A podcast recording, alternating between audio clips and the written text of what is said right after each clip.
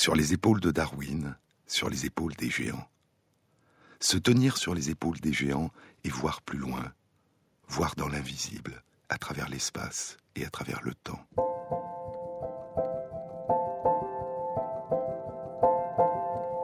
Entrer en résonance avec les autres, partir à la découverte du monde des autres, voyager immobile à travers l'espace et le temps, nous perdre, puis revenir et renaître plus riche de ce que nous avons vécu, partager le monde intérieur des autres, ressentir du bonheur à la vue du bonheur des autres, ressentir de la tristesse à la vue de leur malheur et avoir le souci des autres.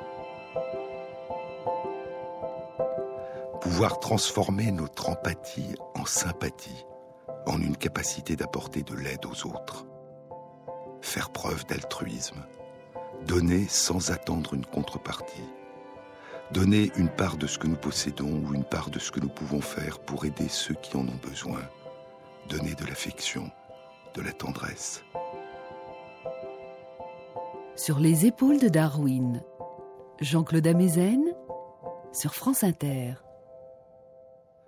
Le don est l'un des fondements de la vie des sociétés humaines.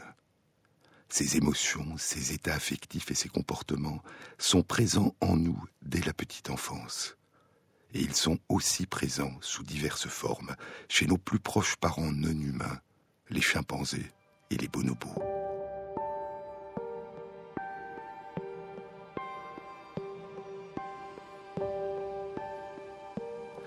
Les chimpanzés, agressifs, violents, guerriers, experts en intrigues politiques, et les bonobos pacifistes, joueurs, hédonistes. Nous sommes proches par certains de nos comportements à la fois des chimpanzés et des bonobos. Nous sommes à la fois capables de violence et de bonté, d'intrigue et de jeux gratuits, d'instrumentalisation des autres et de générosité. Mais les chimpanzés et les bonobos, aussi différents soient-ils, partagent des comportements qui traduisent leur attention à l'autre et leur souci des autres le recueil des petits orphelins par des mères et des pères d'adoption qui ne leur sont pas apparentés, des comportements de consolation par des témoins à l'égard de ceux qui sont dans la détresse et des comportements de réconciliation après un conflit. Et il y a les comportements de partage de la nourriture. Partager sa nourriture, partager son pain, l'origine même du terme de compagnon, de copain, celui avec qui on partage son pain, l'étranger avec qui on partage son repas. La première étude révélant l'existence d'un tel comportement chez les chimpanzés date de près de 80 ans. Elle a été publiée en 1936. Il s'agissait d'un comportement de partage de nourriture chez de jeunes chimpanzés. Et pourtant, les chercheurs ont très longtemps considéré que l'altruisme était une particularité humaine, impropre de l'homme, une anomalie une énorme anomalie dans le monde animal. La plupart des primatologues prétendaient que les primates non humains n'ont pas de préoccupation pour leurs semblables, dit le primatologue et éthologue France Deval. Deux très beaux livres, publiés il y a moins d'un an, explorent à partir de perspectives différentes mais complémentaires la notion d'altruisme. Le dernier livre de France Deval, Le bonobo, Dieu et nous, à la recherche de l'humanisme chez les primates, et le dernier livre du moine bouddhiste Mathieu Ricard, Plaidoyer pour l'altruisme, la force de la bienveillance. On considère souvent, disent Deval et Ricard, que l'altruisme ne consiste pas seulement dans le fait d'apporter une aide aux autres, mais aussi obligatoirement dans le fait que cette démarche ait un coût pour celle ou celui qui apporte l'aide. Et pour certains, disent-ils, un comportement ne pourrait être considéré comme altruiste que si celle ou celui qui apporte de l'aide n'en retire strictement aucun bénéfice. En d'autres termes, seule une forme de sacrifice serait le témoin d'un véritable altruisme. Si celui qui aide l'autre en retire une satisfaction émotionnelle ou affective, de la joie, du bonheur, alors il ne s'agirait en fait que d'une forme particulière déguisée de comportement égoïste.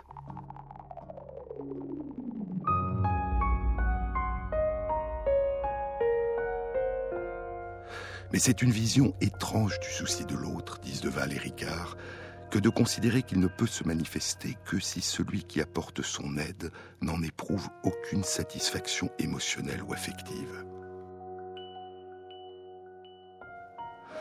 Pour quelle raison une démarche d'aide qui procure une satisfaction, une joie à celui qui l'accomplit, la joie d'aider, ne pourrait-elle pas être considérée comme altruiste? Si l'on considère, dit Deval, que lorsque je partage la nourriture avec une personne qui a faim, je fais preuve d'un comportement aussi égoïste que lorsque je mange toute la nourriture qui est sur la table sans en laisser à personne, alors le langage perd toute signification. Comment une même notion, l'égoïsme, pourrait-elle être utilisée pour décrire des motivations et des comportements aussi différents? Et il ajoute, pourquoi ma satisfaction de voir l'étranger manger à sa faim est-elle confondue avec ce qui serait de ma part de l'égoïsme? Pourquoi l'altruisme ne pourrait-il pas être une source de plaisir, comme les autres inclinations humaines spontanées? Aussi égoïste que l'on considère l'homme, écrivait le philosophe Adam Smith au milieu du XVIIIe siècle, aussi égoïste que l'on considère l'homme, il y a à l'évidence des principes dans sa nature qui le conduisent à s'intéresser au devenir des autres et qui lui rendent leur bonheur nécessaire bien qu'il n'en dérive rien, excepté le plaisir de voir le bonheur des autres. Et 1600 ans plus tôt, le philosophe et empereur Marc Aurèle écrivait Les actes qui sont en accord avec la nature, comme aider les autres, portent en eux-mêmes leur propre récompense. Comment dans ce cas peux-tu te lasser d'aider les autres quand, en aidant les autres, tu t'aides toi-même?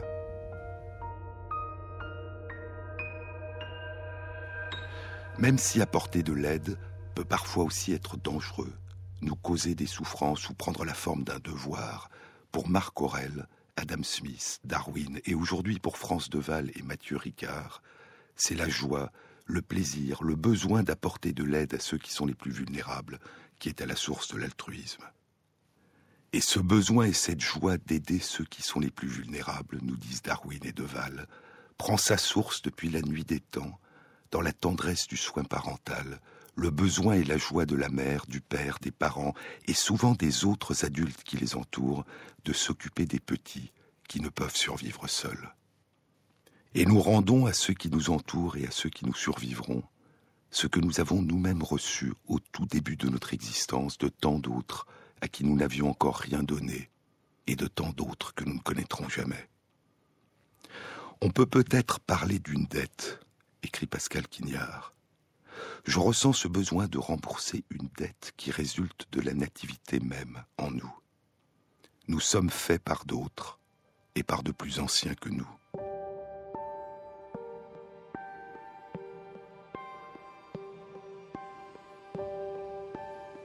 Il est possible qu'un contre-don, même dérisoire, selon une étrange symétrie naturelle, soit nécessaire à toutes les données de notre vie rendre quelque chose à la vie et même à la Terre perdue dans l'univers stellaire.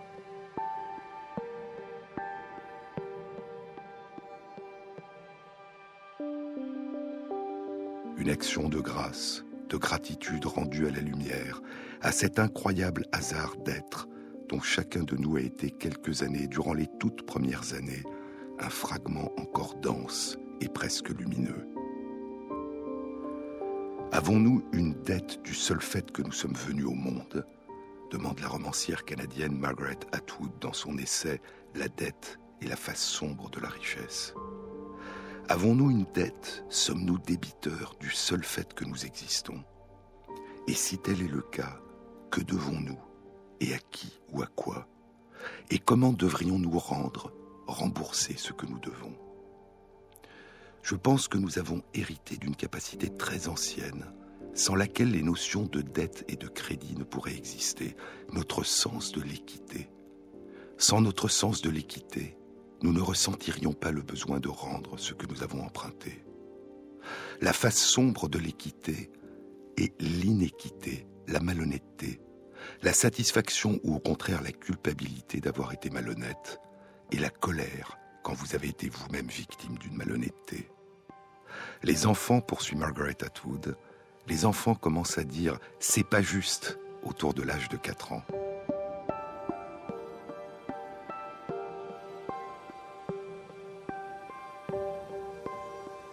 L'évolution de la réponse à l'inéquité.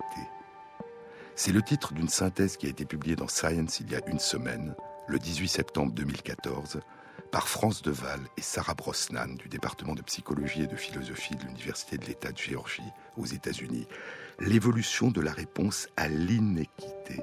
Le in de inéquité étant mis entre parenthèses pour signifier que les auteurs estiment que l'émergence de la notion d'équité dans le monde animal a été étroitement liée à l'évolution d'une réponse à l'inéquité. La première étude suggérant que des animaux pouvaient protester lors d'un traitement inégal n'avait été publiée qu'il y a 11 ans, en 2003, par Sarah Brosnan et France Deval. Cette publication concernait des singes capucins. Pour qu'une notion telle que la dette puisse exister, poursuit Margaret Atwood, il faut qu'un certain nombre de conditions soient réunies.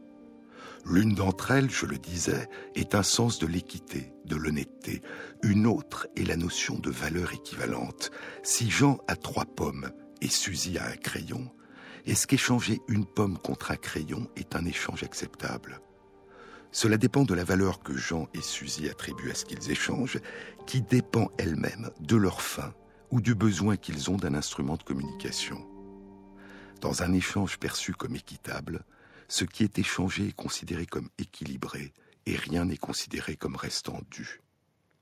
Beaucoup d'animaux, poursuit Atwood, beaucoup d'animaux, si ce n'est tous, sont capables de faire la différence entre plus grand que ou plus petit que, en particulier quand ils recherchent leur nourriture. Mais c'est chez les primates que la capacité de faire la différence entre un peu plus grand que ou un peu meilleur que tend à devenir obsessionnelle. Et dans son livre consacré à la dette, Margaret Atwood commence à décrire les résultats de l'étude concernant les singes capucins que France Deval et Sarah Brosnan avaient publié en 2003 dans Nature.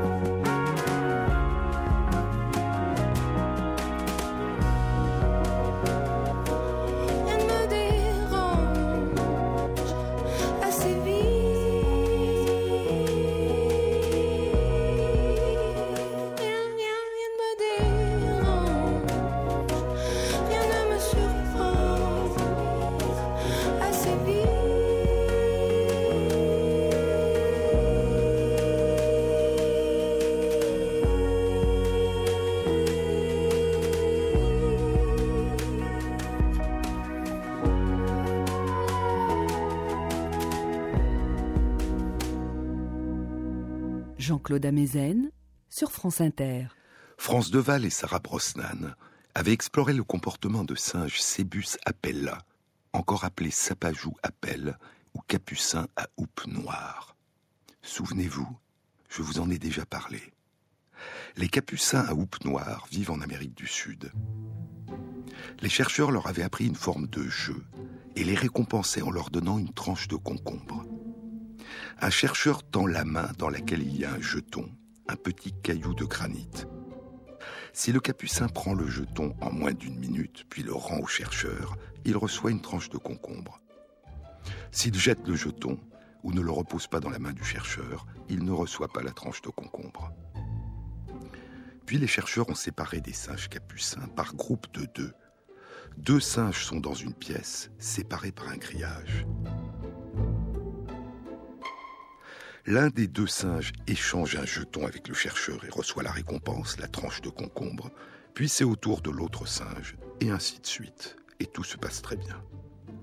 Une autre condition a consisté alors à donner sa récompense habituelle, une tranche de concombre, à l'un des deux singes qui échange le jeton avec le chercheur, et à donner à l'autre, pour le même échange de jetons, une récompense beaucoup plus appréciée, un grain de raisin. Le capucin qui voit son voisin recevoir du raisin refuse de poursuivre l'échange avec le chercheur. Soit il refuse de prendre le jeton, soit il refuse la récompense, la tranche de concombre qu'il appréciait jusque-là. Il préfère se priver de la récompense plutôt que d'accepter cette injustice. Il exprime aussi souvent son mécontentement, sa protestation, sa révolte, en lançant violemment la tranche de concombre ou le jeton sur le chercheur, et en criant et en trépignant. Et cette révolte se produit dans environ la moitié des cas.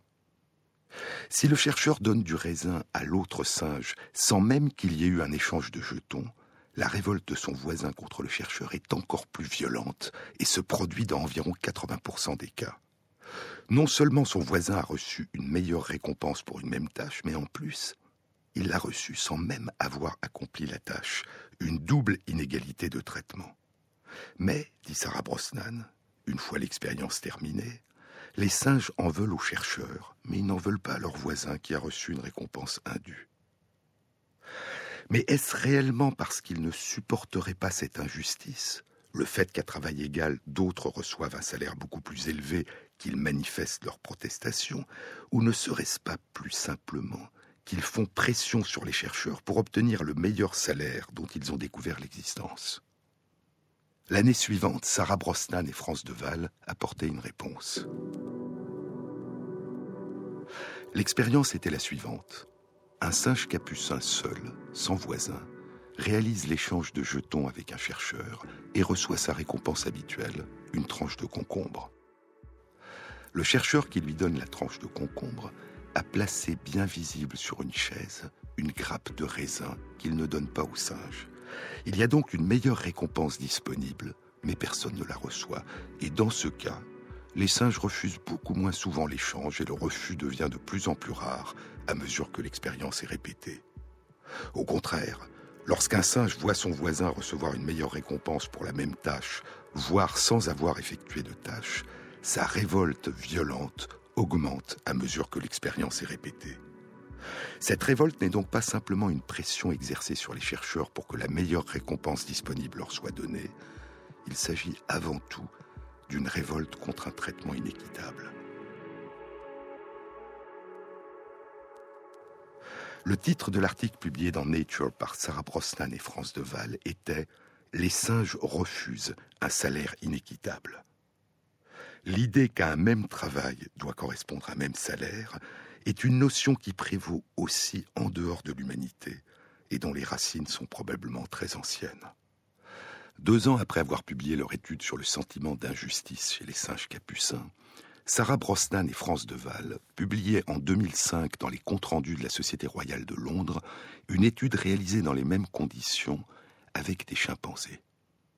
Les goûts des chimpanzés sont assez semblables à ceux des capucins, et la récompense habituelle à l'échange de jetons avec le chercheur est un morceau de concombre ou une branche de céleri, et la meilleure récompense, injuste, est du raisin. Les chercheurs avaient exploré le comportement de chimpanzés appartenant à deux groupes. L'un des groupes s'était formé depuis plus de 30 ans, l'autre s'était formé depuis seulement 8 ans. Et l'étude indique que la réaction de révolte d'un chimpanzé devant une récompense indue donnée à son voisin dépend de la durée des relations de proximité sociale qui se sont tissées avec son voisin. Comme les singes capucins, les chimpanzés qui appartenaient à un groupe qui s'était formé depuis huit ans manifestaient leur révolte lorsque leurs voisins du même groupe recevaient une récompense meilleure que la leur après avoir accompli la même tâche. En revanche, des chimpanzés qui appartenaient au groupe qui s'était formé depuis plus de 30 ans ne réagissaient pas lorsque leurs voisins du même groupe recevaient une meilleure récompense qu'eux. Mieux on se connaît chez les chimpanzés, et moins on proteste quand son voisin, son proche depuis longtemps, est mieux traité que soi-même. Un sentiment de générosité, un souci de l'autre, se mêle alors probablement au sentiment d'injustice et prend le pas sur lui. Aujourd'hui, l'existence ou non d'une protestation lors d'un traitement inéquitable à leur égard a été explorée chez des animaux appartenant à 14 espèces différentes, dont 10 espèces différentes de primates non humains. Dans les conditions où sont réalisées les expériences, certains primates, comme les chimpanzés, les capucins, les macaques et les gorilles, protestent. D'autres, comme les orang-outans ou les saïmiris ou singes écureuils, ne protestent pas. Il est possible que ces réactions ou absence de réaction de protestation soient liées au degré de coopération et de richesse de vie sociale de ces différents primates. Et ceux qui ont le plus l'habitude de coopérer en dehors du cadre de la famille seraient aussi les plus sensibles au traitement inéquitable. De là émergerait ce que France Deval et Sarah Brosnan ont appelé une aversion pour l'inéquité, une protestation quand l'autre reçoit plus que soi-même pour un même effort. Cette aversion pour l'inéquité varie chez les primates suivant les espèces, mais elle varie aussi à l'intérieur d'une espèce en fonction des individus et en fonction du contexte. Et plus l'effort fourni a été important, et plus la protestation sera probable et importante. Ce type de protestation a aussi été rapporté chez les chiens. Et l'an dernier, en 2013, une étude a indiqué qu'il en était de même chez des oiseaux, des corvidés, les corbeaux. L'étude a été publiée dans PLOS ONE par deux chercheurs du centre de recherche Konrad Lorenz de l'Université de Vienne, Claudia Vacher et Thomas Bugnard. Ces chercheurs avaient publié l'année précédente l'existence de comportements de consolation et de réconciliation chez de jeunes corbeaux pendant la période de leur vie durant laquelle ils vivent en groupe. L'expérience était schématiquement la suivante une récompense est posée bien en vue. Un morceau de nourriture, soit excellente, un morceau de fromage. Comme dans la fable de La Fontaine, le corbeau et le renard, maître corbeau sur un arbre perché tenait en son bec un fromage. Ou alors une nourriture très appréciée par les singes capucins, mais moins prisée par les corbeaux que le fromage, quelques grains de raisin. Les chercheurs présentaient à un corbeau un caillou qu'il devait prendre, garder dans son bec pendant au moins trois secondes, puis rendre au chercheur, puis reprendre, garder à nouveau dans son bec, puis rendre, en tout trois fois de suite. Alors seulement, il recevait sa récompense. Puis c'était le tour du second corbeau qui avait assisté au spectacle. Si la nourriture qui était présentée au second corbeau était moins bonne que celle qui avait été présentée et donnée au premier, ou s'il n'y avait pas de nourriture, le corbeau ne rendait pas le caillou au chercheur. En d'autres termes, il refusait de participer. Les derniers ancêtres communs aux oiseaux et aux mammifères vivaient il y a environ 300 millions d'années. Et cela fait près de 280 millions d'années que les ancêtres des oiseaux, de petits dinosaures à plumes, se sont séparés de nos ancêtres et se sont engagés au long des chemins séparés de leur évolution parallèle. Et pourtant, il semble qu'il y ait d'étonnantes similitudes dans les capacités cognitives et les comportements de certains oiseaux, les corvidés et les primates. Les corbeaux coopèrent, dans le cadre de la famille et en dehors du cadre de la famille, en aidant à élever les petits des autres, en formant des alliances, en partageant la nourriture. Et les chercheurs proposent que des capacités mentales semblables et des modalités de coopération semblables chez les corvidés et les primates ont pu évoluer de manière indépendante, convergente, parallèle, et conduire non seulement à l'émergence d'une utilisation des outils et de comportements de consolation et de réconciliation, mais aussi de refus et de protestation contre ce qui est perçu comme injuste. Une étude publiée il y a six ans indique que des lapins développeraient des maladies cardiaques quand ils reçoivent moins de nourriture que leurs voisins. Et ainsi, l'inéquité, l'injustice peut aussi rendre malade.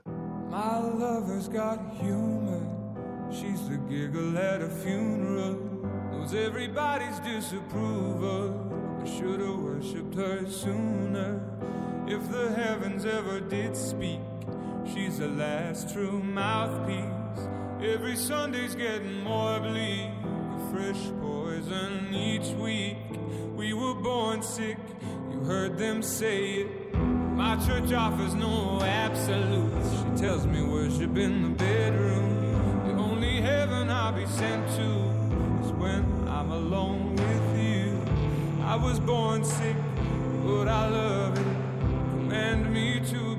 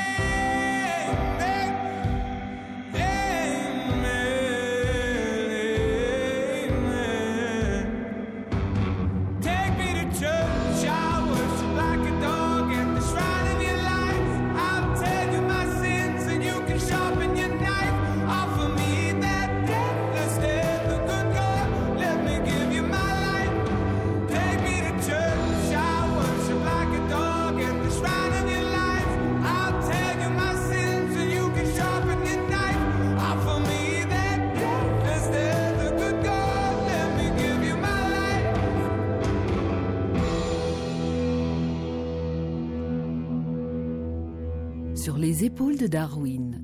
Jean-Claude Amezen sur France Inter. L'idée de justice et la notion d'égalité, la notion d'équité, font partie des fondements de l'évolution des sociétés humaines et ont progressivement conduit à la notion d'universalité des droits de chaque personne. Et l'un des moteurs de l'évolution vers l'idée de justice et la notion d'égalité a été et est toujours le sentiment d'indignation ressenti devant ce que nous vivons comme une injustice. Une indignation devant une injustice commise à notre égard, devant un traitement non équitable par rapport à la manière dont d'autres sont traités. C'est ce que Deval et Brosnan appellent le premier niveau d'aversion pour l'inéquité. Ce n'est pas juste que l'autre reçoive plus que moi. Des études indiquent que c'est ce premier niveau qui apparaît le premier au cours du développement du petit enfant humain. Après seulement apparaît un deuxième niveau d'aversion pour l'inéquité lorsqu'à l'idée de justice s'ajoute l'altruisme, une indignation devant une injustice commise à l'égard des autres, un refus de l'inéquité, même quand elle est avantageuse pour celui qui la refuse, ce n'est pas juste que je reçoive plus que l'autre. Ce deuxième niveau, qui consiste à se mettre à la place de l'autre, et même à adopter un point de vue extérieur, impartial, demande des capacités cognitives plus développées, et il semble plus rare chez les animaux. Mais revenons aux capucins. Si un singe capucin reçoit plus que l'autre, mais que la fois suivante c'est celui qui avait moins reçu qui reçoit plus, et ainsi de suite, les capucins vont avoir trois fois plus tendance à continuer à coopérer que si c'est l'un d'entre eux qui reçoit toujours la plus grande récompense. Ce n'est donc pas tant le caractère inégal de la récompense qui est essentiel, mais une forme d'équité sur le long terme.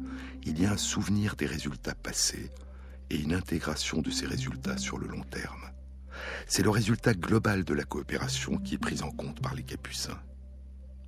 La poursuite ou l'interruption d'une coopération avec un individu particulier dépend d'une évaluation des conséquences sur le long terme de cette coopération et pas de l'équité lors d'une seule interaction. Et elle dépend de la possibilité d'un large choix d'individus avec qui coopérer, c'est-à-dire d'une capacité à tisser, détisser, retisser des liens en dehors du cercle restreint de la famille biologique. C'est le cas notamment de nos plus proches cousins, les chimpanzés et les bonobos. Les chimpanzés chassent ensemble, forment des coalitions politiques et d'autres formes d'associations fondées sur la réciprocité. Ils défendent ensemble leur territoire et leurs compagnes ou compagnons, et ils partagent leur nourriture. Et des études indiquent que la plupart des relations de coopération à long terme entre les mâles se passent en dehors de la famille. Les bonobos ont le même type de relation. Les femelles partagent souvent la nourriture et maintiennent des réseaux de coopération qui leur permettent d'exercer un pouvoir sur les mâles. Et les femelles sont le plus souvent non apparentées, car elles sont, comme chez les chimpanzés, celles qui, à la puberté, quittent leur communauté pour intégrer une autre communauté avec laquelle elles n'ont pas de liens familiaux. Mais étrangement, les chercheurs n'avaient pas exploré ou ont à peine commencé à explorer chez les primates non humains la dimension la plus altruiste du sentiment d'injustice, le sentiment d'injustice lorsque c'est un autre ou une autre qui est victime d'un traitement inéquitable. Et il est probable que c'est parce que la plupart des chercheurs pensaient que la protestation qui naît d'un sentiment d'injustice, quand c'est un autre ou une autre qui est lésé, est un comportement exclusivement humain, que de tels comportements n'ont pas été recherchés chez nos proches cousins non humains. Ce n'est qu'il y a quatre ans, en 2010, qu'une étude indiquait que les chimpanzés ont une tendance à répartir également la récompense, mais plus souvent quand ils ont besoin de la coopération de leurs partenaires que quand ils n'en ont pas besoin. Ils semblent anticiper et éviter une réaction future négative de leurs partenaires.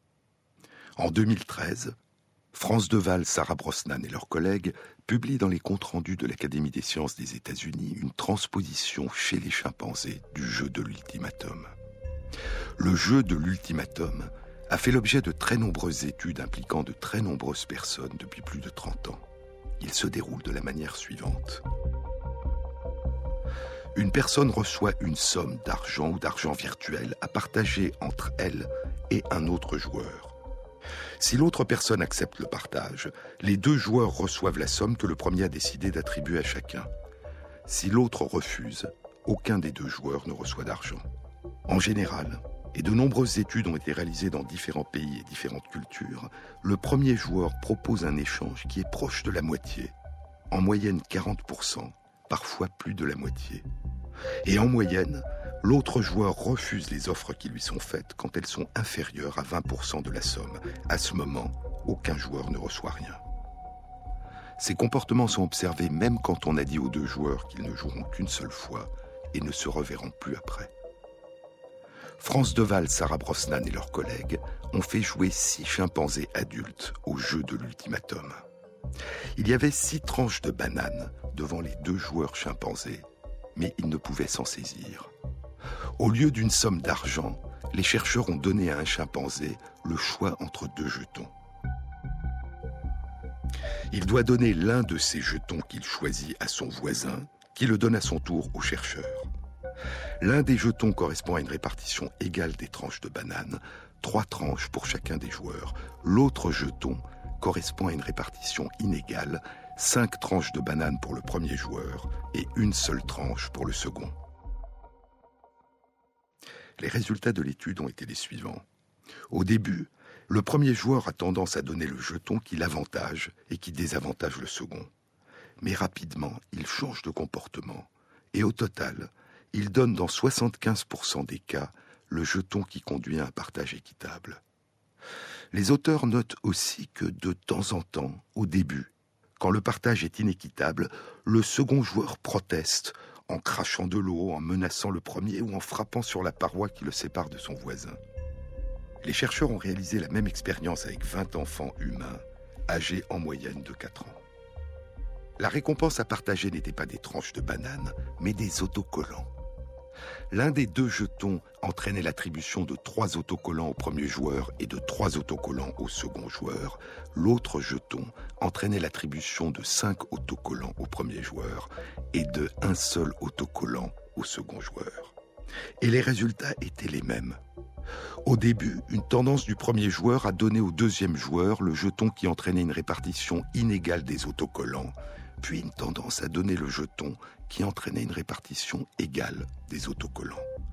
Et comme pour les chimpanzés, de temps en temps, au cours de la première période, le second joueur protestait en criant ⁇ Tu en as reçu plus que moi !⁇ ou ⁇ Je veux plus d'autocollants !⁇ Puis les chercheurs ont proposé aux chimpanzés de jouer à une variante du jeu qui a été appelée le jeu du dictateur. Dans ces conditions, le premier joueur donne directement le jeton qu'il a choisi au chercheur, sans passer par le second joueur. Et dans ce cas, le premier joueur, le seul joueur en l'occurrence, choisissait dans 90% des cas le jeton qui l'avantageait, c'est-à-dire qu'il lui donnait 5 tranches de banane sur les 6. Et la même tendance a été observée quand les enfants jouaient dans les mêmes conditions. Et ainsi, une forme de coopération, de participation de l'autre rend plus sensible à l'équité, probablement parce que cela conduit à se mettre à la place de l'autre et à envisager un éventuel refus de l'autre de participer. C'est la réclamation de l'autre qui, pour partie, nous apprend à nous mettre à sa place. C'est de l'autre que nous apprenons ce que c'est que d'être à sa place. La justice dans les sociétés humaines ne dépend pas uniquement d'un souci d'équité et d'honnêteté dans les relations humaines, elle est aussi fondée sur la délégation de la résolution des conflits à une ou plusieurs personnes qui sont considérées comme impartiales. Est-ce que des comportements semblables existent aussi chez nos cousins non humains? Le seul comportement de ce type qui a été mis en évidence à ce jour par les études de France Deval et de ses collègues est le suivant. Chez les macaques et chez les chimpanzés, les mâles dominants s'interposent lors des conflits violents et séparent les adversaires. Lorsque les chercheurs ont retiré les mâles dominants pendant un certain temps de groupes de macaques, les conflits violents se sont multipliés. Chez les chimpanzés, les mâles dominants prennent la défense du perdant, se battant à ses côtés, prenant des risques pour faire cesser le conflit. Il ne s'agit sans doute pas tant de justice que de protection du plus faible, du plus vulnérable. Souci de l'autre, aide apportée au plus faible, générosité, partage, sentiment d'injustice, sous différentes formes, des comportements semblables aux nôtres ou des prémices ou des reflets de nos comportements sont présents chez nos cousins non humains. Mais même aujourd'hui dans nos sociétés, un traitement inéquitable a du mal à être source d'indignation de la part de ceux qui ne sont pas victimes de ces injustices. À titre d'exemple, parmi tant d'autres dans notre pays, la loi impose qu'à travail égal, le salaire doit être identique. Mais le fait qu'à travail égal, le salaire des femmes soit toujours significativement inférieur en moyenne à celui des hommes ne semble pas profondément perturber notre société. Il y a tant d'injustices tragiques aujourd'hui dans le monde. Dans son livre L'idée de justice, Amartya Sen souligne le fait que le sentiment d'indignation devant les injustices est le premier moteur vers l'élaboration d'une société plus juste, plus respectueuse des droits de chacune et de chacun. Mais l'idée de justice nécessite aussi de dépasser cette étape indispensable. Elle nécessite de faire émerger un point de vue extérieur, ce que le philosophe Adam Smith appelait le point de vue d'un observateur extérieur et impartial. Imaginez un observateur extérieur et impartial qui dépasse le point de vue forcément limité de chacun d'entre nous. Mais comme il n'existe pas d'observateur extérieur impartial, Amartya Sen propose que c'est le dialogue raisonné, l'écoute, la discussion, qui est le plus à même par la diversité des points de vue qu'elle croise de permettre de construire l'équivalent d'un point de vue impartial, c'est-à-dire un point de vue qui intègre et dépasse celui de chacun des participants au dialogue. Une véritable démocratie, dit Amartya Sen, est une collectivité qui se soucie des autres, de tous les autres. Oh,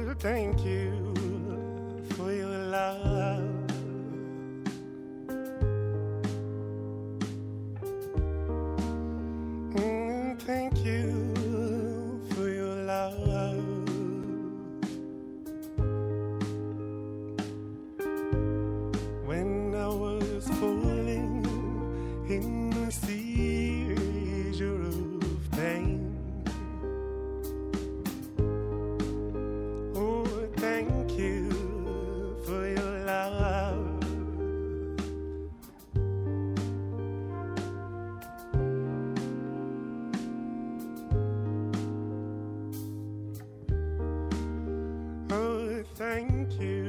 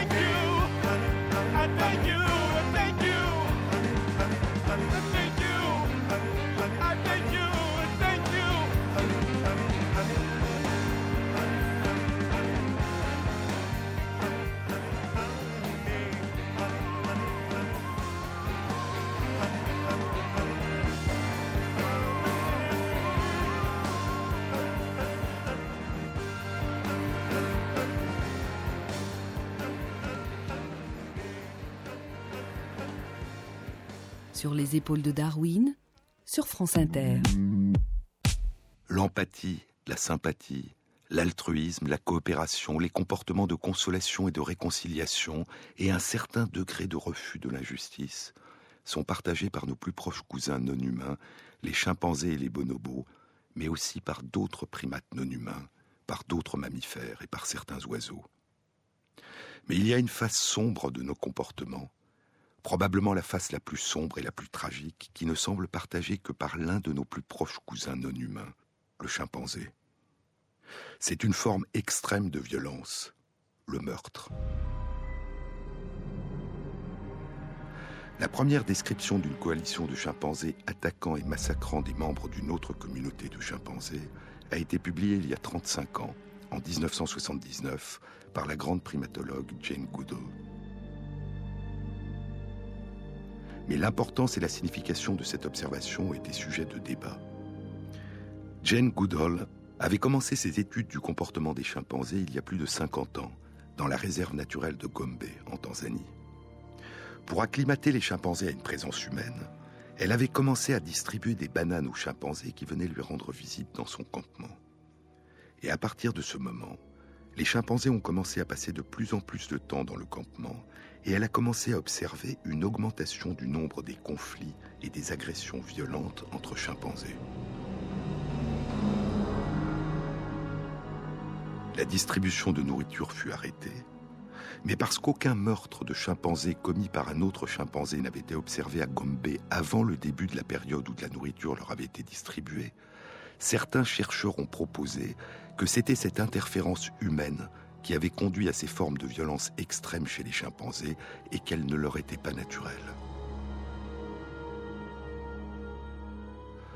D'autres meurtres semblables, décrits dans des endroits où personne n'avait donné de nourriture aux chimpanzés, ont été attribués à d'autres interférences humaines, comme la déforestation, la chasse, l'introduction de maladies, la réduction et le fractionnement de leur habitat.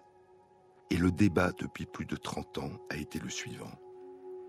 Cette face sombre, cette forme de violence extrême que constitue le meurtre, voire le meurtre gratuit, est-il impropre de l'homme que nous avons très récemment fait émerger chez nos cousins non humains en perturbant leur société? Ou est-ce une manifestation plus ancienne qui a émergé depuis longtemps dans certaines des lignées de descendants des ancêtres communs aux chimpanzés, aux bonobos et aux êtres humains qui se sont séparés il y a 5 à 7 millions d'années? Une réponse vient d'être apportée par une étude publiée dans Nature il y a une semaine, le 18 septembre 2014. Elle a été réalisée par Michael Wilson du département d'anthropologie de l'Université du Minnesota aux États-Unis, en collaboration avec 29 collègues de différentes institutions de recherche dans le monde, aux États-Unis, en Allemagne, en Belgique, en Tanzanie, en Ouganda, au Japon, en Grande-Bretagne et en Suisse. Les chercheurs ont analysé les données concernant 18 sites répartis en Afrique où vivent des chimpanzés, à l'ouest, au Sénégal, en Guinée, en Côte d'Ivoire, ou à l'est, en Ouganda et en Tanzanie. Et ils ont analysé quatre sites à l'ouest, au Congo, où vivent des bonobos.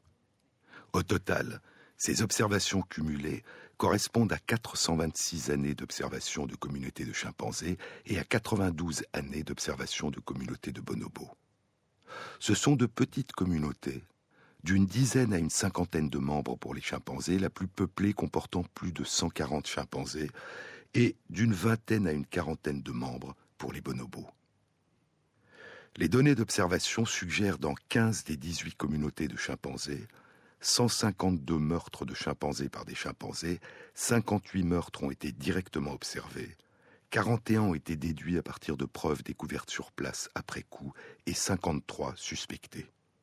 En revanche, il n'y a qu'un seul meurtre suspecté chez les bonobos. Dans plus de 90% des cas chez les chimpanzés, les attaquants étaient des mâles, et dans plus de 70% des cas, les victimes étaient aussi des mâles ou des enfants. Dans deux tiers des cas, les attaques étaient dirigées contre des membres d'autres communautés, alors que les rencontres avec des membres d'autres communautés sont rares. Et les attaques étaient commises en meute, les attaquants étant beaucoup plus nombreux que les victimes, en moyenne 8 attaquants pour une victime.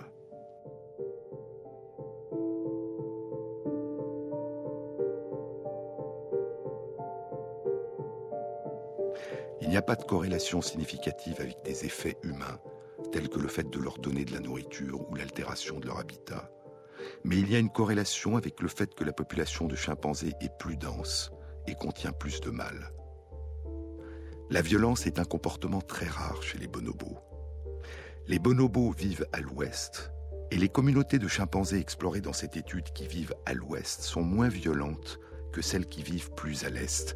Les différences d'environnement naturel favorisent peut-être cette plus faible agressivité. La communauté de chimpanzés la plus violente était située à l'est, à Kibale, avec un taux moyen de plus d'un meurtre directement observé par an.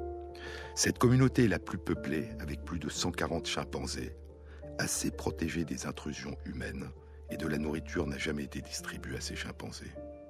Inversement, sur le site qui a été le plus modifié par l'homme, le site de Bossou, à l'ouest, aucun meurtre n'a été observé ou suspecté. Et ainsi, il semble bien que ces formes extrêmes de violence soient une caractéristique des chimpanzés qui n'a pas été influencée par les perturbations humaines. La coopération peut aussi conduire à la violence de groupe. La coopération est un facteur de paix à l'intérieur d'un groupe. Elle peut être pacifique à l'égard des autres, ou au contraire conduire à la violence à l'égard des autres. Et la plus grande injustice à l'égard des autres est la violence qu'on leur inflige. Peut-être que celles et ceux d'entre nous qui ont le mieux révélé ce qu'il peut y avoir de plus généreux en nous sont celles et ceux qui ont cherché à établir la justice en refusant la violence, qui ont témoigné du souci de l'autre tout en refusant la violence et la haine. Gandhi, Martin Luther King, Nelson Mandela, Aung San Suu Kyi, Liu Xiaopo. Il nous faut avoir le courage d'admettre que nous sommes responsables des besoins des autres, dit Aung San Suu Kyi. Il faut vouloir assumer cette responsabilité. Dans son autobiographie Long Way to Freedom, un long chemin vers la liberté, Nelson Mandela écrivait Je ne suis pas vraiment libre si je prive une autre personne de sa liberté. Être libre, poursuivait Mandela, ce n'est pas seulement se débarrasser de ses chaînes, c'est vivre d'une façon qui respecte et renforce la liberté des autres.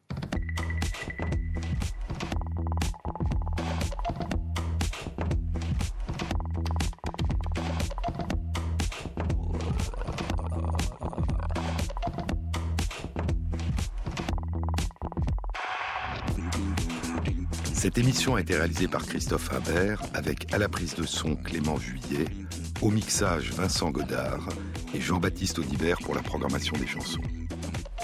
Et merci à Christophe Magère qui met en ligne sur la page de l'émission Sur les épaules de Darwin, sur le site franceinter.fr, les références aux articles scientifiques et aux livres dont je vous ai parlé. Et après le journal de midi, vous retrouverez Philippe Meyer. La prochaine fois, je vous le chanterai. Bon week-end à tous. À samedi prochain.